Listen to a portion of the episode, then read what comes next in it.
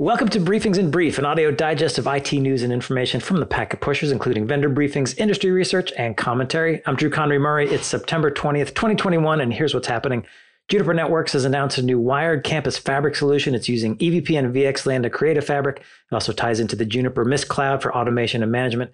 Juniper presented about the solution at a recent network field day, and I'm joined by Ed Horley to talk about what we saw.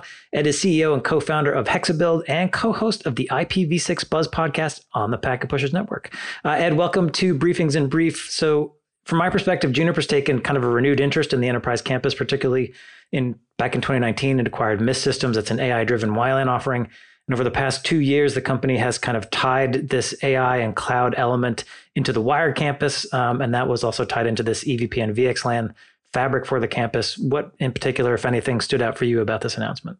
Yeah, I, I, think the biggest, well, thanks for having me on. But in addition, I think the biggest thing to me was they're really trying to drive towards that easy use factor that Mist has brought around that AI driven side of it is, mm-hmm. is one part of it. But I, th- I really think the Mist part of integrating and making a single offering a sort of a, a single single capable you know deployment offering is is really big and juniper's trying to push in that direction. I, I, think that's why you're seeing them enter into the enterprise campus side. Um, standardizing on the evpn and, and fabric build is sort of just obvious in terms of what the industry is doing overall but I, I, I, thought it was a good story. I was particularly impressed with what they provided around the sort of Mist API integration and the automation that they were sort of showing off there. Um, I thought I thought the presentation around Postman and and using the collection the collection runner to be able to actually deploy the solution was actually really cool. And mm-hmm. for and for and for shops that don't have a lot of deep experience in deploying Juniper, that's that has a lot of value because you, this isn't something you're going to do on a regular basis. It might be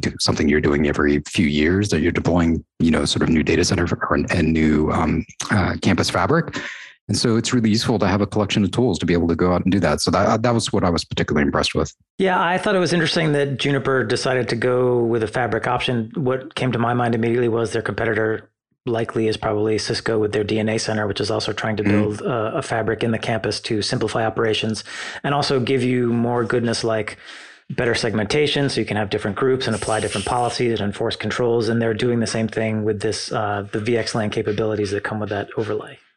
Yeah, yeah, they're they're using all the natural extensions of, of being able to do micro and, and macro segmentations, right? And using what the industry is sort of coming up with there. And I, th- I think I agree with you. It's very competitive with what SDA and what Cisco's trying to do with DNA Center and in, in that area. And I I actually think it's a it's a really nice um, set of offerings initially because they the API is pretty robust and and being able to walk through it. The demo they gave was really nice, and and having customers be able to leverage that that's a big deal uh, at least in my book, unless uh, in terms of at least getting kicked, something kicked off and started in terms of you know really getting out there and deploying because you know for many people Juniper is probably new in that space, right? I mean, it's not something that's well established there. Definitely not, and I think that's why they're trying to leverage this Mist side of it as sort of their entry into the campus. Maybe you bought Mist because you heard about the AI and you liked the APs and the wireless is running well for you, mm-hmm. and you're looking at a campus refresh and maybe you think, okay, I'll I'll, I'll try this because Mist uh, on the wireless side has worked pretty well uh, there. So let's see what we can make it do uh, on the wired campus.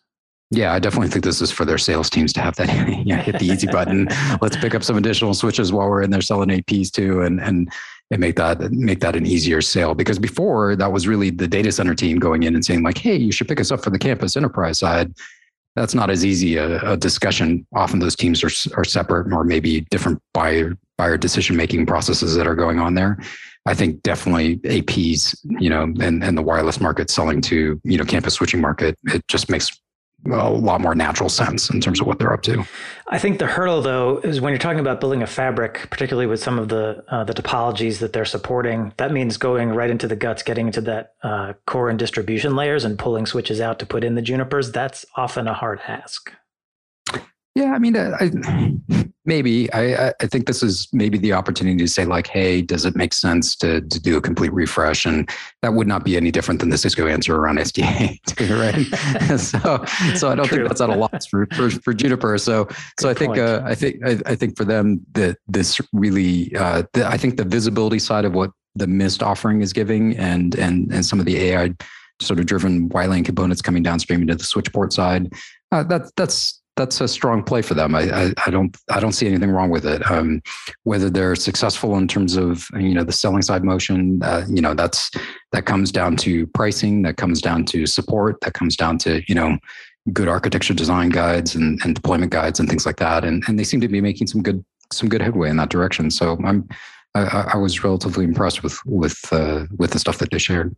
Another part of this is that they really want you to do all of the management, all of the configuration from the cloud, uh, rather than hitting switch by switch, which is of course part of the uh, benefit of having a fabric and part of that automation play. But I, in some ways, it's funny that in some ways Cisco has made that sell easier, in that they've been pushing Meraki for that kind of thing, and that helps Juniper. Yeah, well, here. I mean, Right. Well, I mean, Mist has been doing that for a long time too. So I think this fits in. I think this fits in dovetails directly in with what what Mist is providing for them and saying like, hey, this is really a cloud offering. It's it's cloud first, cloud automation first, and and the management components, and then you don't have to worry about that. And we push downstream into into the fabric that you want to build. So at least from a it's it's a consistent story.